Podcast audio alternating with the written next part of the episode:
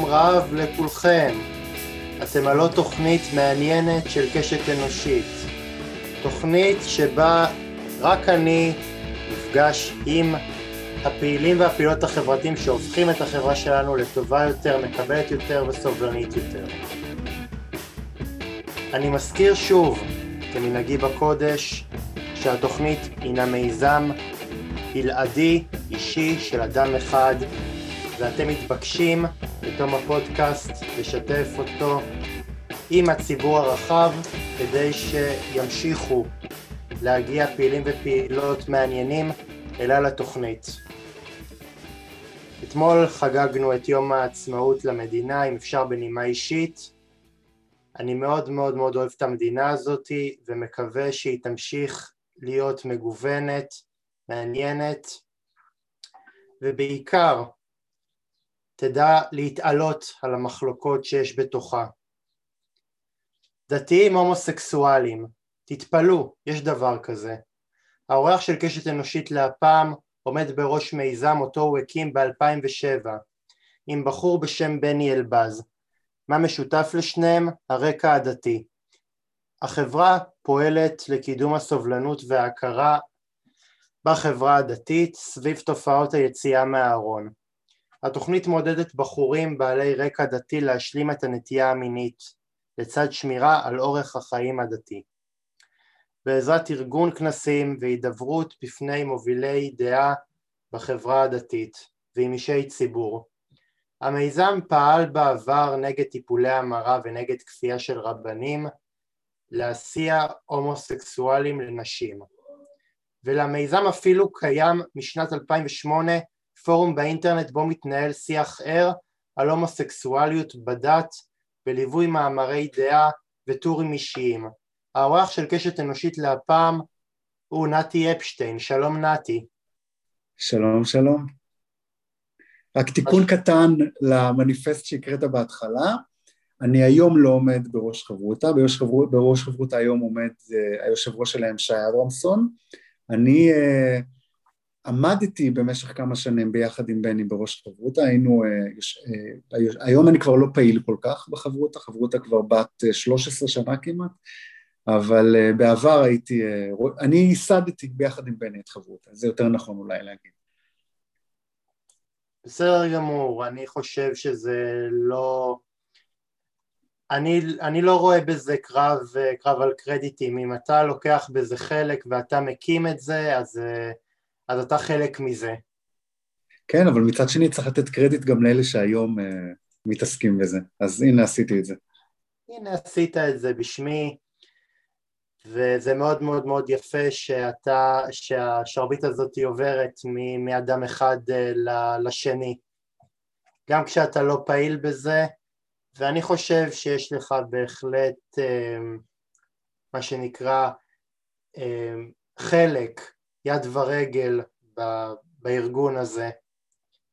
ובסדר גמור, עובדה שאתה, שאתה באת, ו- ובאמת אתה מסכים לשוחח איתי על זה. בשמחה, ברור, למה לא? זה, זה נושא חשוב. בהחלט, בהחלט. נתי, לפני שאני אגש לדבר על מיזם חברותא, מאוד מסקרן אותי לדעת, כבחור שהתחנך באוהלה של תורה וספג חינוך דתי, מתי בעצם אתה מגלה על הנטייה המינית שלך, ומה זה אומר לגדול בתוך קהילה שבה הומוסקסואליות היא בגדר עבירה? אני חושב שרק על השאלה הזאת אפשר לפרנס בערך שעה של רעיון, אבל אני אנסה לתת תשובה יותר אה, אה, קונקרטית.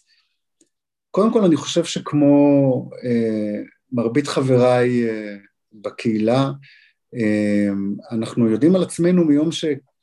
מיום שכל אחד, כמו הסטרייט, כל אחד מודע לנטייה המינית שלו מגיל מאוד מאוד צעיר, בין אם המודעות לנטייה היא פחות מינית בשלבים הראשונים, ויותר רגשית, יותר גישושית, אבל uh, uh, אני, מודע לנטייה, אני, אני מודע לנטייה המינית שלי בלי לתת לה שם, אלא פשוט בתחושה, בהרגשה, אני חושב כבר שכבר מהשנים הראשונות של היסודי, ואם אתה חושב, ואם אני חושב שאם הייתה לי גננת שהייתה מודעת לה, הייתה יכולה כבר לספר את זה עליי גם בתקופת הגן. אני חושב שכן רואים על ילדים את, ה, את הנטיות, את הדברים שמאפיינים בגדול, בהכללה, ממש בהכללה, כי אפשר להגיד שכל ההומוסקסואלים אותו דבר וכל הלסביות אותו דבר, אבל בהכללה, אני חושב שמגיל מאוד צעיר אני יודע על עצמי. אני חושב שצריך אבל לקחת את זה להפרדה בין שני מסלולים. יש את המסלול של הידיעה העצמית שלי, שברור לי שבמסגרתו מתפתחות כל מיני העדפות, כלומר, אני מבין בשלב מסוים שיש איזה משהו שמחבר אותי לבנים יותר מאשר לבנות, אני מחפש את הקרבה הרגשית שלהם, קרבה החברית שלהם, ואחרת ממה שרוב החברים שלי מחפשים, אני מחפש משהו יותר זוגי, יותר, יותר עמוק, קשר יותר נפשי עם חברים בנים, כשמצד שני אני מבין, ולא, אני עוד לא מרגיש שיש קונפליקט בין השניים, אבל אני מבין ש, שהמסלול חיים שבמסגרתו אני חי, מוביל אותי להתחתן עם בחורה, מוביל אותי להקים משפחה עם בחורה, ו- ולהקים משפחה, לעשות ילדים ולחיות את, ה- את מסלול החיים ההטרונורמטיבי, את מסלול החיים הדתי-הטרונורמטיבי, כי אני יודע שבקהילה שלי, בבית הכנסת שלי, במעגלים הקהילתיים של החברה הדתית, דברים עובדים במשפחות שיש בהם אבא ואמא וילדים,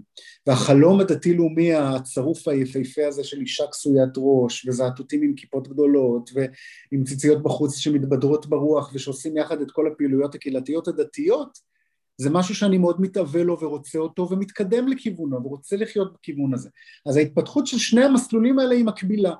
מצד אחד הרצון הזה לחיות, והשאיפה הזאת ללכת בכיוון הזה של לקיים את האורח הדתי-לאומי שאליו אני מתאווה, מצד שני מתפתח בד בבד, בלי להרגיש קונפליקט בשלבים הראשוניים, בטח הנעריים שלי, מתפתחת משיכה שהיא מתגלה גם בסביבות גיל שתים עשרה שלוש עשרה כמשיכה מינית, היא באה לידי ביטוי גם בפנטזיות, היא באה לידי ביטוי כשמתחילה עוננות של גן הנעורים, היא באה לידי ביטוי שם, אבל היא נשארת שם והיא לא, היא עוד לא מתעמתת עם המסלול השני, זה שני מסלולים שהולכים במקביל. אני חושב שרק איפשהו לקראת גיל שבע עשרה, אני מתחיל להבין שהמסלול הזה מוביל אותי למסלול התנגשות, הקווים האלה לא יישארו מקבילים, ואני מתחיל להבין ששם יש קונפליקט, שזה לא מה שאלוהים רוצה, שזה לא נכון, שזה מוביל אותי למקום של לחיות סוג של חיים שלא עולים בקנה אחד עם ה... עם מה שנכון עבורי לחיות. זה פחות אגב מה שכתוב בתורה, זה יותר מה שהחברה משדרת לך. ואז מתחיל מסלול איסורים מאוד קשה, שסוחבים אותו כמה שנים טובות. אני מניח שהצופים שלך רואים אותי שאני בלי כיפה היום, אני בלי כיפה מגיל עשרים ושש. זה, זה עוד צופים או מאזינים, וזה תלוי בבחירה, כי התוכנית משודרת גם בפורמט דיגיטלי, וגם, וגם אחרי זה עולים קטעים ל, ליוטיוב. אבל האמת היא ש, שנתי, אם, אם, אם כבר, רגע, אם, אם כבר נכנסתי לדברים שלך, אז באמת רציתי לשאול, זה נכון מה שאתה אומר, בעצם לגדול כנער הומוסקסואל בחברה דתית, זה כאילו, זה, זה, זה בעצם לא, זה בעצם לגדול עם, עם דילמה, כי אתה תמיד לוקח איזשהו סיכון, אתה מסתכן בזה שאתה תצא מהארון והחברה הדתית תנדה אותך. עכשיו, אני מכיר את החברה הדתית כאילו מדברים שנאמרים לי בתקשורת. אני, אני, אני מסיפורים של אנשים עם נטיות מיניות שגדלו בסביבה דתית, יודע מה זה, אנשים שגדלו עם נטייה מינית והם הרגישו אה, כופרים אה, רק מעצם זה שהם נולדו אה, שונים, וגם אה, החשש הנורא נורא נורא גדול מעצם זה שיגלו את זה עליהם, או מעצם זה שיחשדו שיש להם נטייה מינית, זה משהו ש, שליווה אותם, וחלקם אפילו הסתכנו, אה, יצאו מהארון והמשפחה נתקעה איתם קשר. אז עד כמה, אז עד כמה אתה שותף למה שאני מספר כאן עכשיו? אני בא מהחברה הדתית לאומית.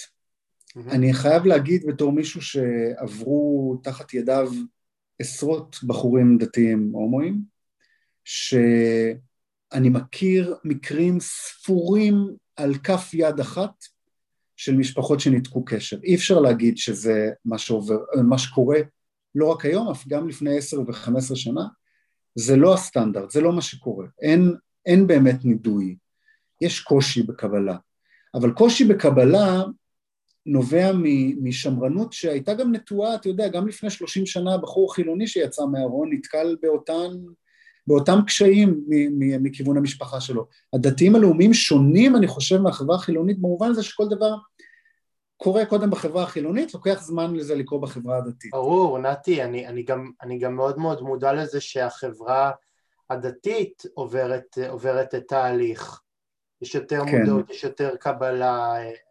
מה, ש, מה שאני מנסה רגע להגיד, סליחה אם אני קוטע אותך, מה שאני מנסה להגיד, שאם נדמה לך, שהקטע התורני, בגלל שכתוב בתורה שאסור, זה מקור הנידוי והבעיה והקושי בקבלה הדתית, על זה אני חולק מכל וכל.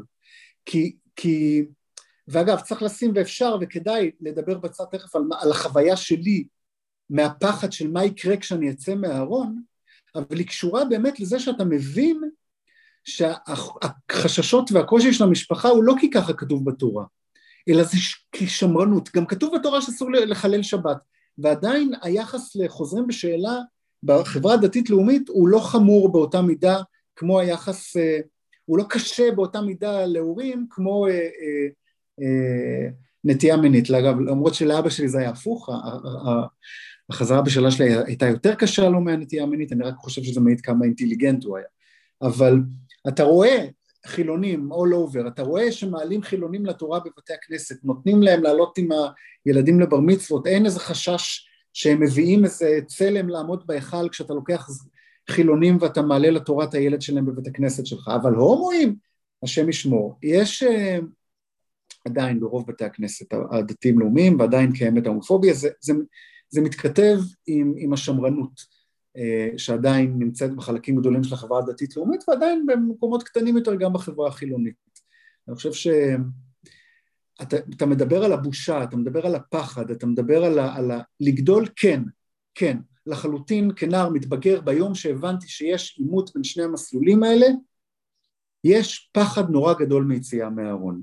יש... אה, אה, אתה עוד לא מתחיל לספר את זה לעצמך, אתה בכלל קודם כל מספר לעצמך שאתה בחיים לא תצא מהארון, אתה תמצא פתרונות שיאפשרו המשך חיים עם הדבר הזה בלי לצאת מהארון, אתה לא תצא מהארון, אתה לעולם לא תהיה הומו, להיות הומו זה נורא, להיות הומו זה אסור, להיות הומו זה, כשאני גדלתי אז היה זלמן שושי, זה היה המודל לחיקוי, זה, זה היה מושא ללעג, זה ממש לא, מה פתאום, לא יצא מהארון, זה לחפש מתחת לאדמה כל מיני פתרונות שיאפשרו לי, רוב ההומואים נלחצים לצאת מהארון הרבה יותר מאשר מבוחרים לצאת, ברור שבסוף זה בחירה, אבל אתה לאט לאט נלחץ ונלחץ ונלחץ לקצה הבקבוק הזה שאתה מבין שאין מוצא אחר אלא לצאת מהארון. אני, אני גם רוצה להציע פרדיגמה משל עצמי, הרבה הומואים נלחצים לצאת מהארון כי, כי החברה אה, עושה מזה ביג, ביג אישו.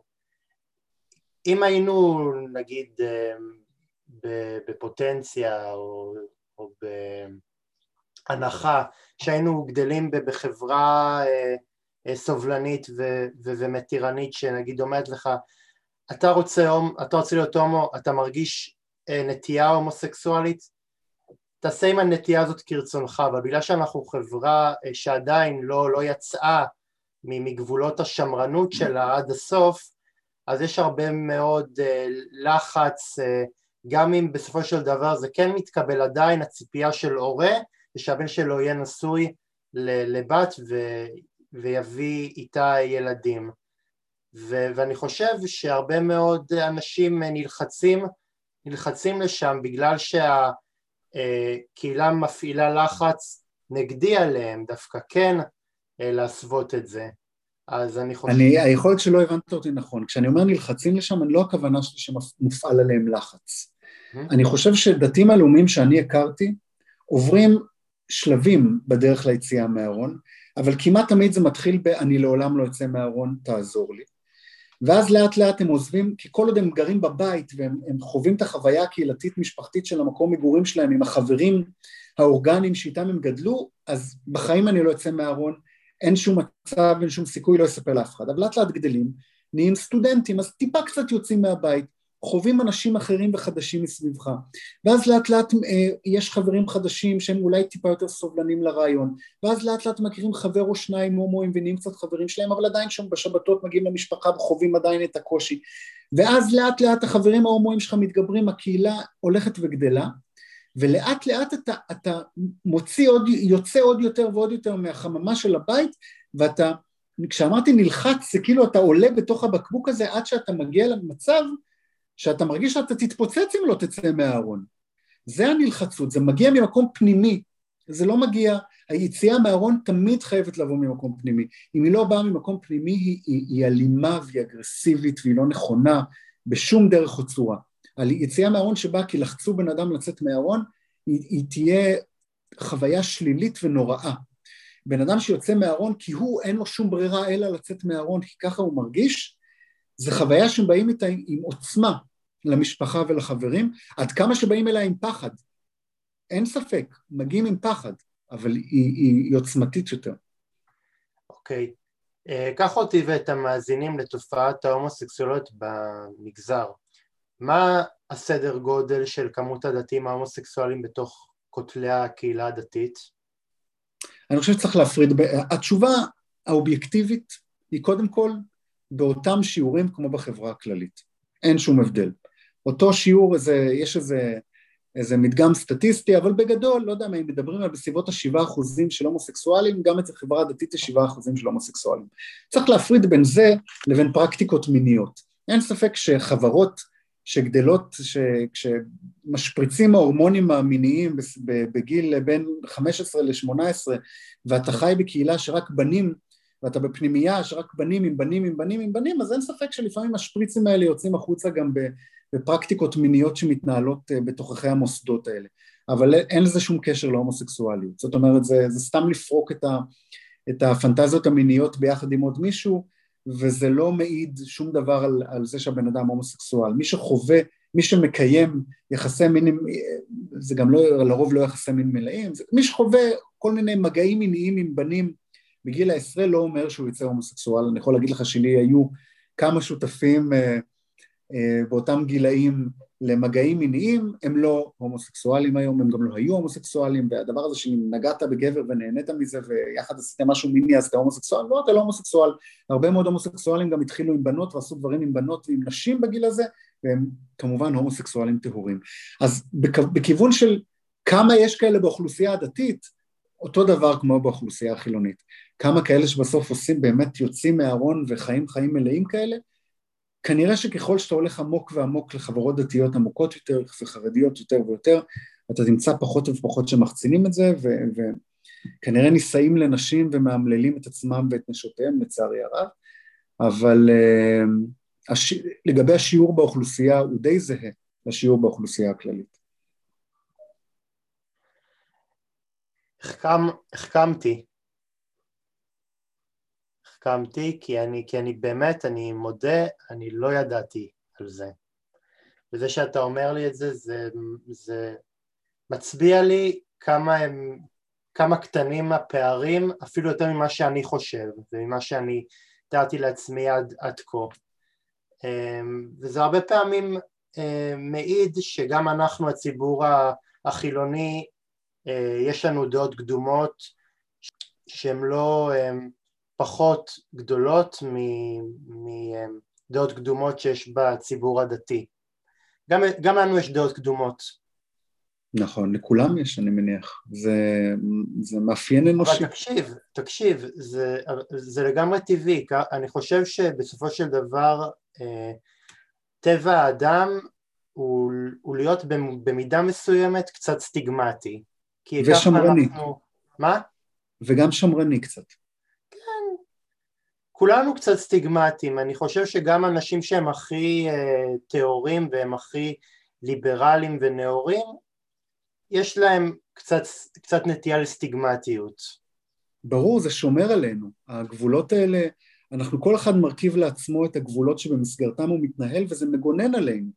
אפילו, אתה יודע מה, אפילו להגיד תודה למישהו שעשה לך משהו, זה סוג של, זה סוג של מסגרת, להגיד סליחה אם פגעתי בו, לחייך לבן אדם שאני פוגש לראשונה, זה הכל, זה הכל אה, אה, אני חושב שאנחנו חיים בעולם שיש בו חוקים והגדרות, בין אם זה מגיע מעולם ההליכות והנימוסים, בין אם זה מגיע, החוקים האלה מאפשרים לנו חיים של קהילה. עכשיו, זה כמו ש... לא יודע מה, אם מישהו ילך משוגע ברחוב, יצרח על כל הכיוונים, ויקרא מעצמו את הבגדים, מותר לו, זכותו, הוא לא פוגע בי. אבל הסתכלו עליו בתור טרלללה, ואף אחד לא ירצה שהילד שלו יהיה חבר שלו. למה? כי, כי הוא לא מתנהג בקודים החברתיים שאנחנו ניסחנו, אז זה נראה לנו מוזר. אז לכולנו יש קודים שאנחנו חיים לפיהם, הקודים האלה מטווים סוג של שמרנות, שמרנות זה לא לצאת מהגבולות של הקודים האלה. אוי, ספר פעם... לי על זה, ספר לי על זה, אני שנים לא, לא uh, מתנהל לפי הקודים החברתיים, מי שלא מתנהל לפי הקודים החברתיים שהחברה uh, כופה עליו, uh, הוא, הוא חי נכון, חיי, חיי יום ללות, אבל אני חושב שאנחנו... שהאנשים השונים חובה לנו להגיד, אלה הקודים החברתיים שלי, ו... ותתמודדו עם זה.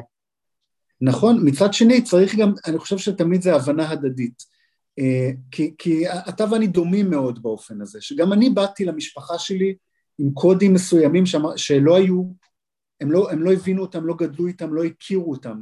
החשש הראשוני שלנו, אתה יודע, אני גר, אני גר בדרום תל אביב, כשאימא שלי חיפאית, מגיעה להסתובב ליד הבית שלי ורואה אריתראים מסתובבים, היא שגדלה בארצות הברית של שנות החמישים, האינסטינקט הבסיסי שלה היא רואה בן אדם שחור, זה, זה לשמור חזק חזק על הארנק קרוב וללכת כמה שיותר מהר משם.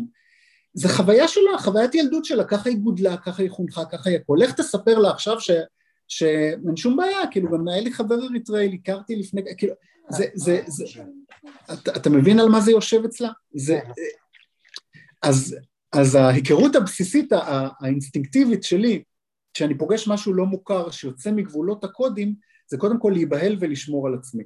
אבל זה, זה נכון, זה אינסטינקט הישרדותי שלנו. וזה טוב שאנחנו מאתגרים אותו כל הזמן, אני חושב. זה כשתשאל אותי את השאלה האחרונה, ששלחת לי את הרשימת שאלות ונגיע לזה, אתה תשמע מה המוטו שלי בחיים, ואיך זה אולי גם מתחבר לזה.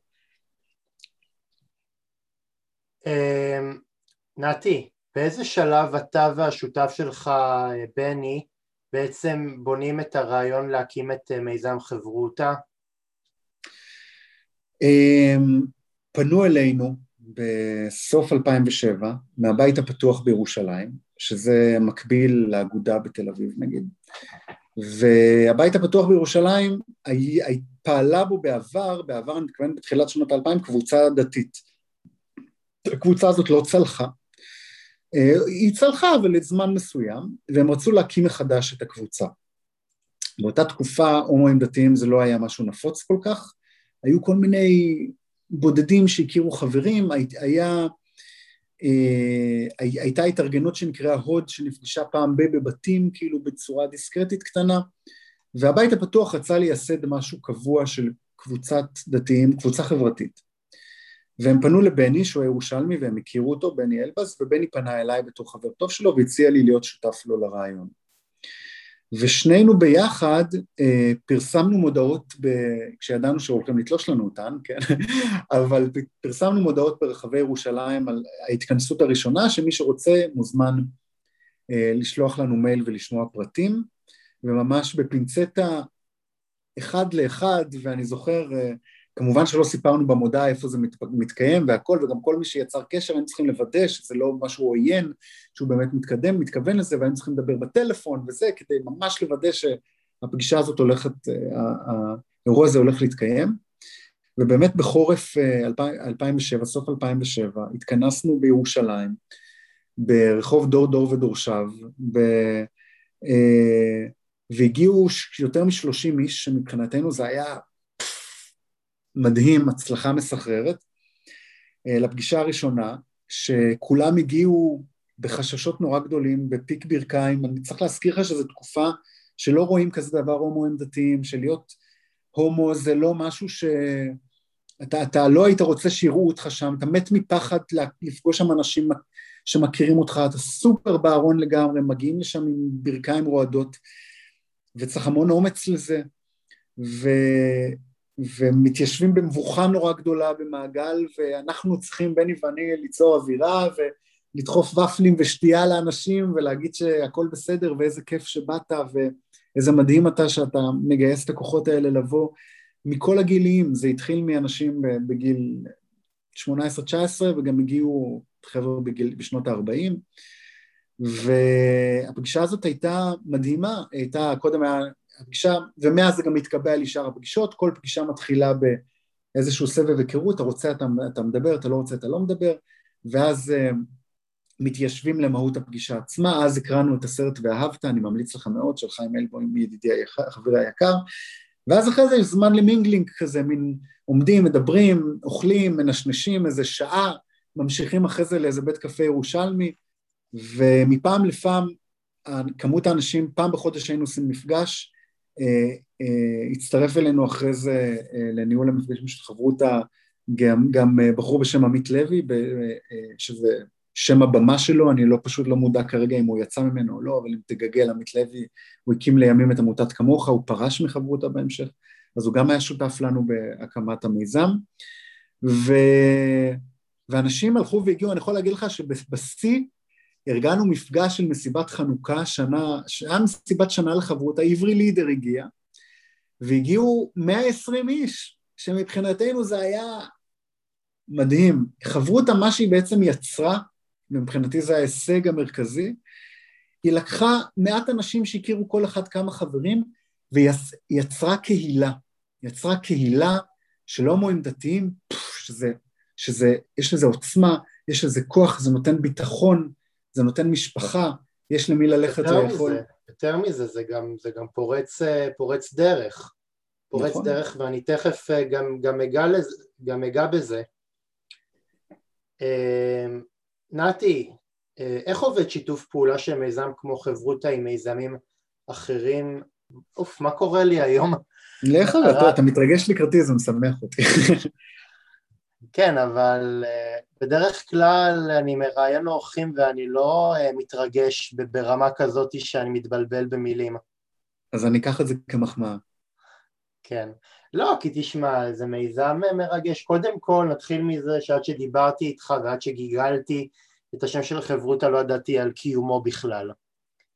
אז זה מרגש אותי שקיים דבר כזה. ובאמת, אתם עושים טוב לכל כך הרבה אנשים, ואתם באמת נותנים בית שני לקהילה של דתיים, שהרבה פעמים פונה אליכם במטרה שתעזרו להם, תבנו אותם מבחינת ביטחון עצמי, זה מאוד מאוד יפה. תודה, עשינו את זה בשבילנו. בתכלס, אתה יודע, לא עשינו את זה כדי לעזור לאחרים, עשינו את זה כדי לעזור לעצמנו, זה, זה יצא ככה ש... שעזרנו לה... אבל גם, גם על הדרך אתם עוזרים לאחרים. נכון, זה... ברור, ברור. כן. זה מאוד חשוב לי, זה מאוד חשוב אני... לבני, כן. אז אם אני חוזר לשאלה, כשאתה נפגש עם מיזמים אחרים שלהם מטרה זהה לשלך, הרקע היותר דתי שלו זה קר פורה למריבות, או שדווקא ההפך הוא הנכון? תשמע, אנחנו בני אדם, ודיברנו קודם על גבולות וקודים ושמרנות, ואני חושב שבנושא רגיש כמו הומואים דתיים, ברור שיש השקפות שונות, ולוקח זמן לדברים להיות מעובדים. הזכרתי כזה באבחה, את עמית לוי שהשתתף איתנו ופרש מחברותא בשלב מסוים, וכן, הוא פרש בגלל חילוקי דעות, והקים הקים עמותה משלו שנקראת כמוך, שהיא יותר... אני חושב שאני לא בטוח כמה כמוך אגב עדיין קיימת כיום, אבל שגם שותף לו איזשהו רב, שאני בעיניי, זה השקפת עולם שאני לא שותף לה, שמדברת על להסתכל על נטייה מינית בקטע של יותר דיעבד, כלומר בקטע של תעשה הכל כדי לא להיות הומו, ורק אם זה לא מצליח, אז הנה, הנה קבוצה חברתית, בוא תשתתף בה, אבל יש בזה משהו נורא פסיבי-אגרסיבי ב... ב שאני מאוד לא, לא חולק את אותה השקפת עולם, אני לא חושב שצריך לעשות הכל כדי לא להיות הומו, אני חושב שאם אתה הומו, אתה הומו, ולך תחיה עם זה, כל עוד אתה לא מפריע לאף אחד, ופוגע ברווחתו, בשלומו של מישהו, תעשה באמת מה שאתה רוצה, אבל הם, הם באיזושהי הכפפה למקום התורני, ובלהבין שזה לא נכון לכתחילה להיות הומו, אז הנה יש את הגישה הזאת, והיא קיימת, אני לא יודע כמה היא, היא קיימת, היא קיימת, והיא אולי אפילו משהו שיש הומואים שצריכים לעבור, תחנה שם לפני שהם מגיעים אלינו, שאגב, הרבה עושים את זה. אבל תסכים איתי, נתי, שזה עדיף על כלום. בטח, בטח, ברור. עדיף אנשים שחושבים ככה, מאשר אנשים שאומרים, אל תהיה הומו, כי אם... כי אם תהיה הומו, מובטח לך מקום בטוח בגיהנום, דברים כאלה. ושבזה אתה מוצא פחות בחברה דתית לאומית, זה אתה מוצא יותר בחברה חרדית, בחברה שפוחדת מזה, כשאתה משתמש במילה גיהנום, אתה עושה את זה כדי להפחיד וכדי להרחיק את המקום. אבל אני חושב שגם בחברה החרדית, בוא, אנחנו מדברים על קהילות מסוימות בחברה החרדית, וגם בחברה החרדית יש הרבה מאוד קהילות, קהילות יותר מקבלות, קהילות מקבלות פחות, קהילות שלא מקבלות בכלל. בנושא ההומו-לסבי, אין עדיין כל כך קבלה בחברה החרדית, גם לא מתחילה להיות קבלה. בוא נגיד שמישהו בחברה החרדית יוצא מהארון, ברור לחלוטין שהוא צריך להוריד את הכיפה. אי אפשר להישאר בחברה החרדית כדתי. משהו שבחברה הדתית-לאומית, לשמחתי המדהימה, בצעדים קטנים מאוד מאוד מאוד בהתחלה של התחלה, כבר כן מתחיל להתקיים. יש היום בנוף הדתי-לאומי, אנשים שמגדירים את עצמם כהומואים דתיים, ולסביות דתיות, הם נחשבים אומנם טיפה עופות מוזרים עבור המיינסטרים הדתי-לאומי, אבל זה קיים. זה קיים ברמה שאף אחד כבר לא יזרוק אותם מכל המדרגות. וזה מדהים. זה מדהים, שיכולים לסובב אנשים עם כיפה, ולהגיד אנחנו הומואים, או להגיד אנחנו לסביות, וזה... תקשיב, יש עוד כמה ארגונים בנוף הזה, אני, וצריך גם להגיד, לצטט עוד, להגיד אותם בשמם, לנקוב אותם בשמם, לצד חברותא פועלת uh, בת קול, שזה ללסביות דתיות. האמת היא שהתכוונתי גם, גם, להזכיר, גם להזכיר אותם, אבל הם מהצד השני של המדרס. זה... כן, הם, הצד, הם פשוט לסביות. אין, לס... uh... אין לסביות, אתם הומואים. אנחנו, אין לסביות, אנחנו הומואים. דרך אגב, חשבתם... חשבתם להתמזג מתישהו חברות? היו דיבורים על זה, ואז הבנו שהרבה יותר טוב מלהתמזג, זה לעשות פעילויות משותפות, ולשם כך יש, אני אזכיר עוד שני ארגונים, יש ארגון שנקרא שובל, שהכל ברא לכבודו, שזה ארגון הסברה, זה ארגון של הומואים דתיים שנכנס לבתי ספר ולמוסדות, מדבר עם צוותי חינוך, הוא עושה הסברה מצוינת ומדהימה, שהוא, שבוא נגיד שמתנדבים מחברותא ומבת קול ביחד, נמצאים בשובל, מעל כולם קיים הקד"ג, הארגון קהילה דתית גאה, ששם זה מין ארגון גג כזה, שיש לו משבתות לפעמים, במצעדים צועדים ביחד, יש, הארגון הזה הוא יותר מייצג את כל, ש, רוב גווני הקשת של הקהילה ההומואית, הומולסבית, להט"בית בעצם צריך להגיד, הקהילה הלהט"בית הדתית, ו... ושם, אגב, יש גם פעילות טרנסית בהקשר הזה, אני כרגע שכחתי את, ה, את השם של הפעילות הזו, אבל בוא נגיד שבארגון קהילה דתית גאה, כן יש שילובי ידיים, שילובי פעילויות, שנעשים בהמון סובלנות ובהערכה הדדית, כמוך קצת מחוץ לזה, אני גם, אגב, לא יודעת כמה הם באמת פעילים היום, אני צריך לבדוק את זה, כמוך שזה הארגון הזה שפרש מחברותא, ושהוא יותר סמן... דתי ימני בהקשר של התפיסה שלו לגבי הומואים דתיים. נתי, כיצד אתה כאדם עם זיקה לדת מרגיש כאשר הממסד הדתי כאן בארץ, דרך אגב רציתי לשאול, אתה עדיין עם זיקה לדת או שאתה כבר, שאתה כבר פחות? אני היום לא דתי, אני יכול לענות גם על השאלה הזאת, לספר למה אני לא דתי, אבל אם זה יעניין אותך לשמוע, אבל יש לי זיקה לדת במקומות שלי, אתה יודע, כשנולדתי אמרו לי, תכיר זה אבא, זה אמא, זה אלוהים, אז אלוהים נמצא בתודעה שלי, הוא, הוא פה, אי אפשר להוציא אותו משם. לשאול אותך אם, אני, אם היה או לא היה קריאת ים סוף ו, ומלחמת עמלק ו, ויציאת מצרים, אני אגיד לך שסביר להניח שלא היה, אבל עדיין ה, המתודה שהולכת עם העם הזה ועם הקהילתיות שלי והכל, אני שם, אני בתוך זה, אני בסטרים הזה ו, וטוב לי עם זה. כן. אז באמת, מה, מה אתה מרגיש כאשר הממסד הדתי כאן בארץ מאמץ רק את הגישה של היהדות האורתודוקסית ששוחחנו עליה ופוסל את כל השאר? אני חושב שזו שאלה שצריך לשאול עליו דווקא בהקשרים של קהילה להט"בית. זה בכלל לשאול למה, למה לא תופסת בארץ התנועות הקונסרבטיבית והרפורמית, בלי קשר ללהט"ב. כי הם גם ליברלים בהמון, בהמון המון דברים אחרים. אני חושב ש פה שאין סכנת התבוללות, סכנת התבוללות, כמו שמגדירים אותה האורתודוקסים, באמריקה למשל, או במקומות אחרים שבהם באמת יש חשיבות לשמר את המקום היהודי, אז נוצרו קהילות שמאפשרות המון גווני ביניים וגווני אפור ביהדות, וכיוונים חדשים ביהדות, כדי לעשות, כדי לשמור על מה שיש, וכדי לשמור כמה שיותר, ושלא יברחו להם החוצה. בארץ כולם, רובם יהודים, רובם מתחתנים עם יהודים, ולא רק זה, אלא שרוב הלא דתיים בארץ, איפשהו מרגישים שאם כבר הם עושים איזה טקס יהודי,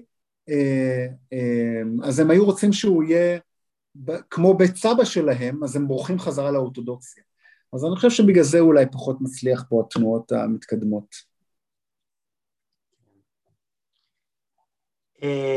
באילו כלים אתה וחבריך לארגון מעודדים אדם דתי להתגבר על מחסום הבושה ולהודות בנטייה המינית שלו? האמת שפשוט אני לא חושב שיש פה משהו שצריך לעשות, אבל אני חושב שאנחנו מעודדים אנשים בצעדים הראשונים שלהם לא לחשוב על הצעד האחרון. כשמתקשר אלינו מישהו לראשונה, אנחנו לא אומרים לו מחר בבוקר אתה יוצא מהארון, וגם יותר מזה אל תחשוב על זה. זה לא העניין. אני לא חושב ש...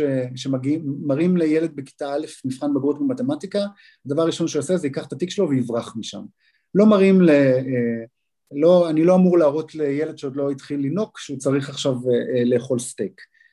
כל, מראים לכל אחד הצעד הבא, זה מערכת של צעדים שמתקדמים איתם לאט לאט, זה קודם כל לדעת לקבל את עצמך, לאהוב את עצמך מול המראה, להבין שיש עוד אנשים כמוך, כל דבר הוא צעד צעד, ושום דבר הוא...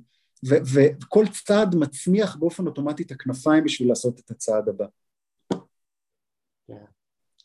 לחלוטין, לחלוטין. אני, אני חושב ש, שאם אתה עושה דברים בצורה דרסטית מדי, גם אם אתה מאוד מאוד מרגיש שאתה כבר בשל, עדיין יש הרבה מאוד משוכה שאתה צריך לעבור, כי לפעמים ההרגשה של הבשות היא גם שלב התעתוע הגדול. נכון, נכון, וצריך, ותשלבי אתה, ככל, יהיה, יהיה פחות ופחות תעתוע, ככל שפחות א' תפחד, וב' תתקדם לאט לאט עם מישהו שנותן לך יד, ואני, אני, זה מה שאני מציע לאנשים, אני אתן לך יד, בואו נלך סנטימטר, אני כל פעם נותן להם משימות של סנטימטר לעשות, בואו קודם כל, האומץ הראשון שאני מבקש ממך, ותבין כמה אומץ צריך בשביל זה, בשביל לעבור משלב האימייל, לשלב הטלפון, בוא נדבר בטלפון, תן לי לשמוע את הקול שלך, של בן אדם שיוצר איתי קשר פעם ראשונה, אתה לא מבין איזה כמה חששות יש לאנשים רק מהשלב הזה, וזה כל מה שאני מבקש מהם, ואז אני אומר בוא נשאר בטלפון עכשיו נדבר איזה כמה שבועות, אחרי זה נעבור לשלב הבא וגם ניפגש, ככל שאתה יוצא יותר ויותר סנטימטר אחרי סנטימטר, אתה מצמיח כמו שאמרתי כנפיים לעשות את הסנטימטר הבא, ובסוף אתה מוצא את עצמך גם, גם בקצה המסלול וביציאה מהארון ועם המון ביטחון, ואני יכול להגיד לך שכל מי שאמר לי בימים בפעם הראשונה, בחיים אין סיכוי שאני מספר להורים שאין סיכוי, אתה לא מבין, אני לא יקרה. כל אחד התחיל ככה, וכל האנשים האלה בסוף סיפרו להורים שלהם מתוך תחושת עוצמה, והמשפחות מחבקות ומקבלות. איזה כיף, איזה, איזה מרגש זה. ברור. האם ברחוב העדתי, אני לא אגיד חרדי, כי על חרדי אנחנו לא רוצה שנעשה אה, סללום ו...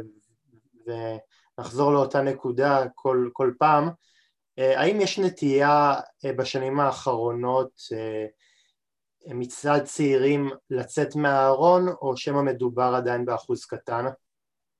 וואו, בטח שכן. האינטרנט, התקשורת, המולטימדיה, העולם, החרדים שבכלל נפתחים בעשר שנים האחרונות לעולם, דרך האינטרנט ודרך זה שהם יוצאים יותר ויותר לעבודה, יש, יש הרי תמורות גם בעולם החרדי, כמובן שזה פותח אותם גם לעולם הזה. יש יותר ויותר, אגב, ככל שזה גם קורה פחות בחברה החילונית, יש יותר ויותר ויותר אה, אה, הומואים ולסביות ולטרנסים וטרנסיות וכל האנשים מהקשת הזו, שמוצאים כוחות ו- ומודלים לחיקוי, שמחזקים אותם ומאפשרים להם למצוא כוחות פנימיים לצאת החוצה. אם כשאני הייתי נער, מי שהיה, לא היה לי לא, לא היה לי עולם של עברי לידר ואסי עזר וניצן נורוביץ ואיציק שמולי, ולא, לא היה כזה, ואוחנה היום, זה כבר לא רק שמאלנים, לא היה את זה אז. היום יש מלא מודלים לחיקוי, זה בשיח כל הזמן, כאילו אם פעם בבית כנסת חסמי להזכיר את המונח הזה, אני יכול להגיד לך שבבית כנסת של אחי, הולך להיות השבוע כנס שמדבר על היחס ללהט"בים, אין ספק שאני, כנראה רוב הדברים שיגידו שם זה דברים שאני מאוד לא מסכים איתם, אבל זה עצם העובדה שהנושא הזה עולה לדיון בבית כנסת, זה מדהים, זה מדהים. תשמע, פעם זה גם לא היה מקובל בימין, ומי היה מאמין ש, ש, שאנשים כמו אמיר, כמו אמיר אוחנה, נכון. יצגו הומוסקסואלים במפלגה ימנית, ו, ולדעתי אנחנו עוד מעט שם, מ- מלראות גם נציגים הומוסקסואלים במפלגות דתיות לאומיות, אמנם יש כל מיני סמוטריצ'ים, ש...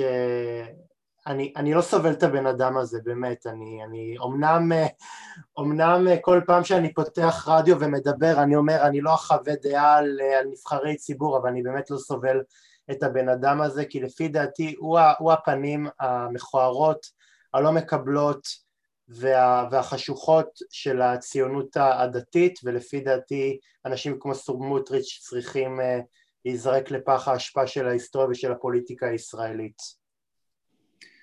אתה שואל אותי מה דעתי על זה? אתה לא בהכרח חייב לחכות דעה, זו דעה אישית שלי. אני בא מהעולם הזה, אני גדלתי במוסדות האלה, אני מכיר את הרוח הזו,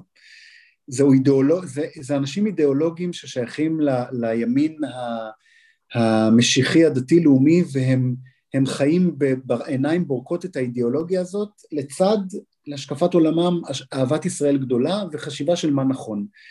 ושזה בעיניהם הדרך הנכונה לחיים, וזה הדרך הנכונה והכיוון הנכון, והכל באהבה ובהכלה להשקפת עולמם.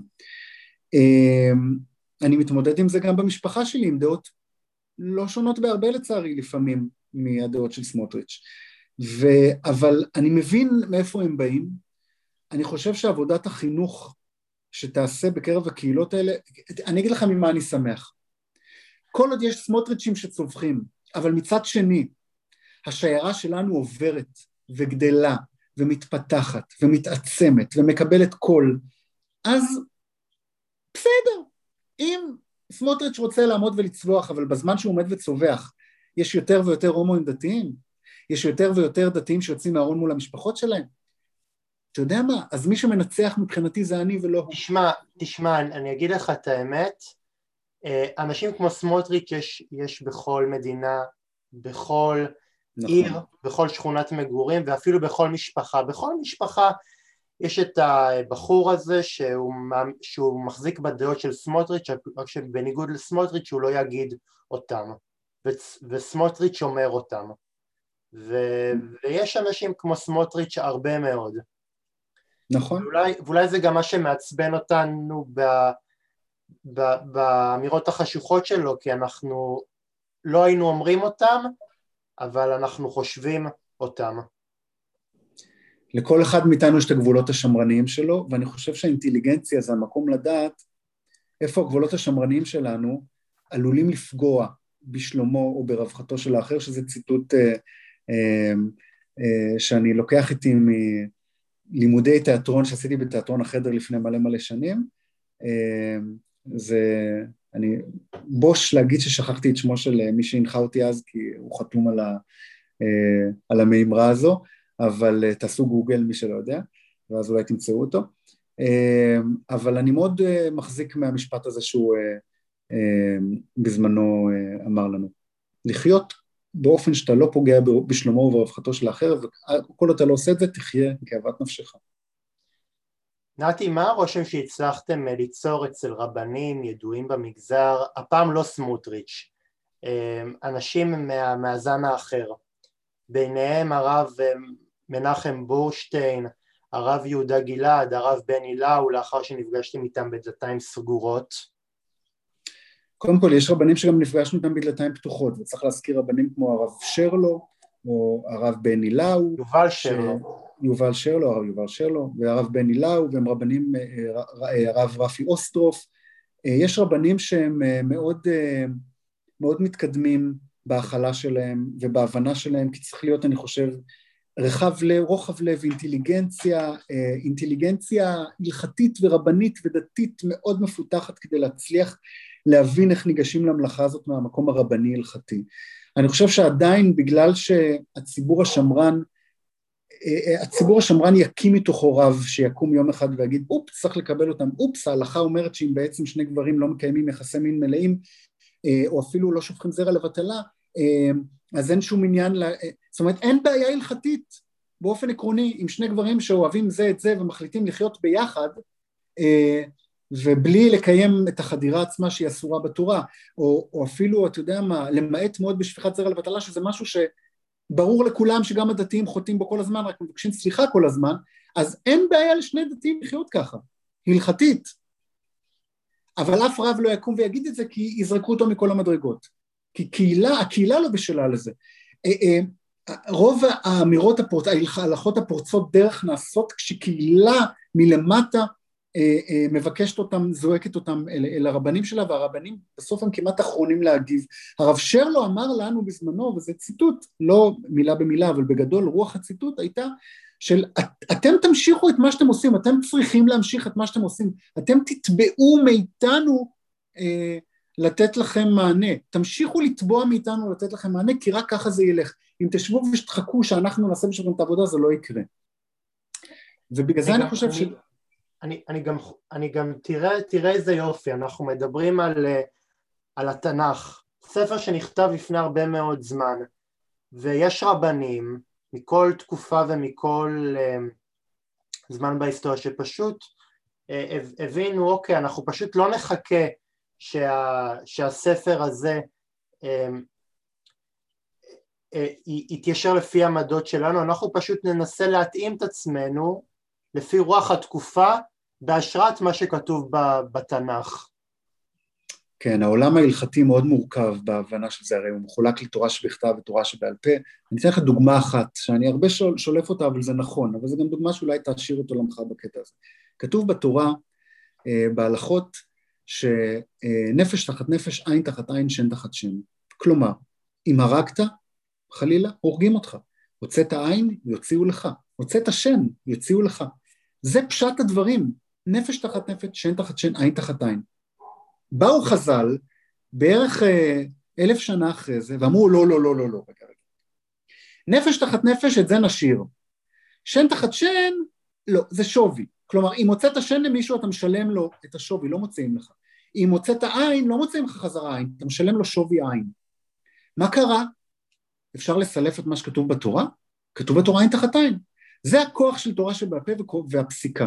זה שהלכות בשר וחלב שונים מזרח ומערב ממה שכתוב בתורה. כל מה שכתוב בתורה זה לא תבשל גדי בחלב עמו. אין קשר בין זה לבין, אה, לא יודע מה, לקחת עכשיו אה, אה, סכין שהשתמשתי בה אה, אה, לבשר, ואחרי זה בטעות לחלב, ולתקוע אותה באדמה, ועכשיו היא כשרה. יש את ההתקדמות של ההלכה. בין חשמל לבין לא תבערו אש בכל מושבותיכם, יש דרך.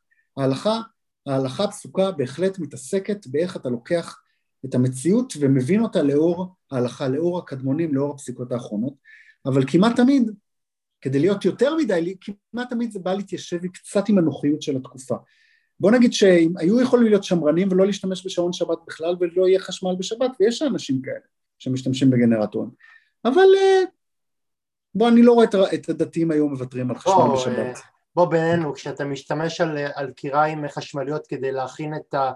את המאכלים שלך, או כשאתה משתמש במעלית שבת, אתה בעצם, אתה בעצם לא מאוד מאוד מאוד מקפיד על הלכות התורה, אבל אתה עושה אותם... לא באמת, לא באמת, זה בעין חילונית נראה ככה, אבל זה לא באמת, כי, כי, כי באמת זה מתיישב עם כללי ההלכה, זאת אומרת, אם מבחינתי ההלכה זה שלי אסור לבשל אוכל בשבת, אלא רק לחמם אוכל מבושל, הפלטה הזו לא מסוגלת לבשל, הפלטה הזו מחממת אוכל, והיא גם אני לא מדליק אותה, אני מדליק אותה לפני שבת, אני שם אותה בשקע, לא אני הדלקתי אותה, כל מה שאני עושה זה לוקח אוכל מבושל ומחמם אותו, זה מותר לי לעשות בשבת, לפי ההלכות, כי לא עברתי על לא תבערו אש, לא עברתי על איסור בישול, אז מבחינתו אין פה סיבון, זה שיש שעון אוטומטי שכיוונתי אותו לפני שבת, שמדליק ומחבל לי את האור, לא סיבנתי מישהו, אני שומר את השבת, זה שיש מעלית שבת שעוצרת כל כמה קומות בקומה, זה לא שאני לחצתי והזמנתי בשבת את המעלית וגרמתי לתנועה שלי.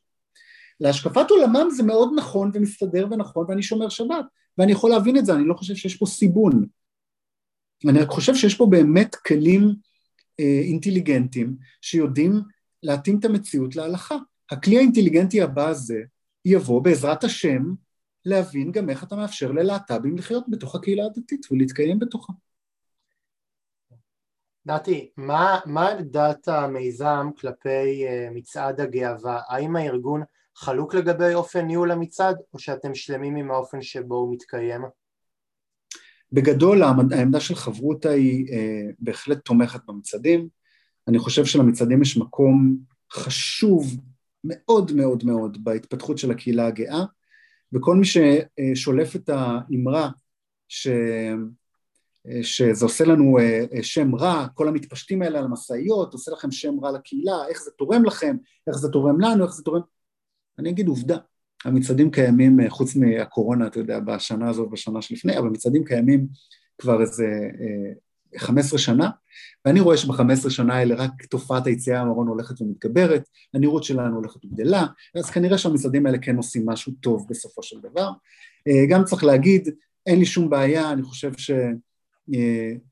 פעם בשנה יש קצת מתירנות מינית על מסעיות, כמובן שלא כולם שם הולכים ערומים במצעד, ואם יש כמה שהולכים על מסעיות בלבוש מינימלי, אני חושב שפעם בשנה יש מצעד טיפה מיני על המסעיות, אני חושב שהעולם הסטרייטי עמוס במצעד מיני כל יום בשנה, בפרסומות בטלוויזיה, אני רואה מיניות לא מרומזת וכן מרומזת של סטרייטים על כל צעד ושעל, אז מותר לנו, אני חושב, יום בשנה גם להיות עם מיניות מתפרצת וסקסית וחמודה. גם וזה... קצת איתה... גם קצת... לא תמצא גם... את אנשי חברותא על המסעיות, הכל גם בסדר. קצת גם, התארטלות, לא גם קצת התארטלות בינינו עוד לא הסתרה לאף אחד. כן, בוא נגיד, עם כל הכבוד זה קיים בעולם החילוני, יום יום, שעה שעה, בכל חוף ים, בכל פרסומת, בכל סרט בטלוויזיה, בכל זה, אז בבקשה לא, לא להצטדק. כשזה מגיע לחברה ההומואית, יום אחד בשנה שאנחנו יוצאים בפסטיבל, שמאפשר לנו לקיים מיניות שבמשך מאות שנים דחקו אותנו מלקיים אותה. אני רואה עדיין לא חסר סטרייטים שהולכים לרוב החלונות האדומים באמסטרדם, בלי לצקצק בלשונם, אלא עם לשון נוטפת ריר. אז נו, אז לצקצק על ההומואים זה בעיניי מיותר. נתי, לקראת סיום, על מה אתה עוד עובד בשביל שהחברה הדתית תקבל את... את גם את הקולות של בני הקהילה ההומולסבית שנשמעים מתוכה? לצ... לא לצערי, אבל בוא נגיד, אני קצת פרשתי לגמלאות בכל מקשור לעבודת חברותא, כפי שפתחנו בזה, היום אני קצת פנסיונר חברותא, השרביט עבר הלאה, יש אנשים נאמנים וטובים אולי כמוני או... אתה יודע ממני. שזה לא משנה לי, אתה יודע שזה לא משנה לי. אז מה, שאלת מה אני עושה היום? כן. היום אני בעיקר מייעץ כשאני מתבקש, ואני עושה את זה מדי פעם לאנשים שיושבים בחברותא, אני עוד מדבר על זה בהמון, אני מתבטא בזה, אני, כששואלים אותי, כשאני נשאל בזה, אז אני אה, מביע את עמדתי. אה, אני חושב שאני טוב בלהסביר את זה החוצה, אז אני משתדל כמה שאני יכול. אה, בעיקר אה, לא סותם את הפה במקומות שאני נתקל ב, בהומופוביה, ב, נתקל בבורות, נתקל ב... אה, באנשים שעדיין נבערים בזה, אז אני חש צורך ואני פותח את הפה ואני אומר, וזו דרך שלי אני חושב היום, אני חי, אני חי את חיי בלי בושה ומעודד את חבריי לחיות ככה, ו... ואני חושב שזו הדרך שלנו להיות שגרירים של העניין. נתי, לסיום תני בבקשה מוטו שמנחה אותך במהלך העשייה. אני חושב שזה לא רק בעשייה, זה מנחה אותי בכל דבר בחיים שלי אני חושב, ולמרבה האירוניה, את המוטו הזה, אה, קיבלתי מראש הישיבה שלי, אני למדתי בישיבת ההסדר במעלות, והרב יהושע ויצמן, שהיה, אני חייב להגיד, איש די שמרן, הוא גם יעיד על עצמו שהוא איש די שמרן, והיה מאוד נבוך כשיצאתי מהארון מולו, הוא די לא ידע מה להגיד לי, אפילו אמר לי יום אחד שאין לו מה להגיד לי, אבל אני זוכר שבאחת השיחות שלנו, שבאתי אליו מתלהב, עם איזה ספר בפסיכולוגיה שקראתי, פסיכולוגיה בגרוש קצת, קראו לו אני בסדר, אתה בסדר, ספר מאוד מעניין, אגב.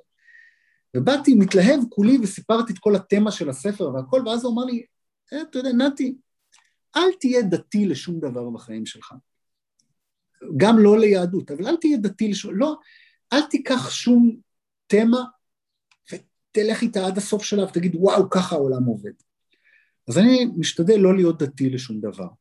אני משתדל, כל השקפת עולם, כל אידיאולוגיה, כל גישה, כל, אני חושב שכל סוגיה שעולה על הפרק, צריך להסתכל, לאתגר אותה, לא ללכת איתה עד הסוף באש ובמים, להסתכל על כל הכיוונים שלה, להיות מודע לה, לה, לה, לה, להיות קצת פרגלית השטן לפעמים כשצריך, זאת אומרת להגיד רגע, אולי מה לא מתיישב איתה, אני חושב שזה השקפת עולם מאוד בריאה, שאני אימצתי, ואני חושב שאם כל אחד יאמץ השקפת עולם שלא לוקחת שום דבר עד הסוף, אלא תמיד יודעת לחשוב, לאתגר, אה, לא ללכת עם איזו אבוקה באש ובמים ולעיקוב הדין את ההר בכל דבר, אלא גם להסתכל לצדדים ולראות אם יש אנשים שאולי גם להם יש מה לתרום לאיך שאתה הולך בחיים, אז אני חושב שגם שהעולם יהיה טוב יותר ככה. גם הרבה, הרבה פחות דם היה נשפך, הרבה פחות אנשים היו מתמללים, הרבה יותר סובלנות ושלום היו פה. נתי, יישר כוח, באמת מיזם אה, מרגש ונהדר שאני ממליץ לכם לקרוא קצת עליו. עד כאן תוכניתנו קשת אנושית להפעם, אני אהיה כאן גם בשבוע הבא עם עוד אורחים מעניינים ונהדרים בשיחות על חברה ועל אקטואליה. מזכיר לכם שוב פעם את מספר הטלפון שלי אפס חמש אפס שלוש חמש שלוש אחת שבע שתיים תשע, ניתן גם לשלוח אימייל אהוד שפיזר שטרודל ג'ימייל נקודה קום, אם גם אתם רוצים לקחת חלק בתוכנית קשת אנושית. עד כאן דבריי להפעם, תודה רבה לכם, שבוע טוב ונתראה בהמשך.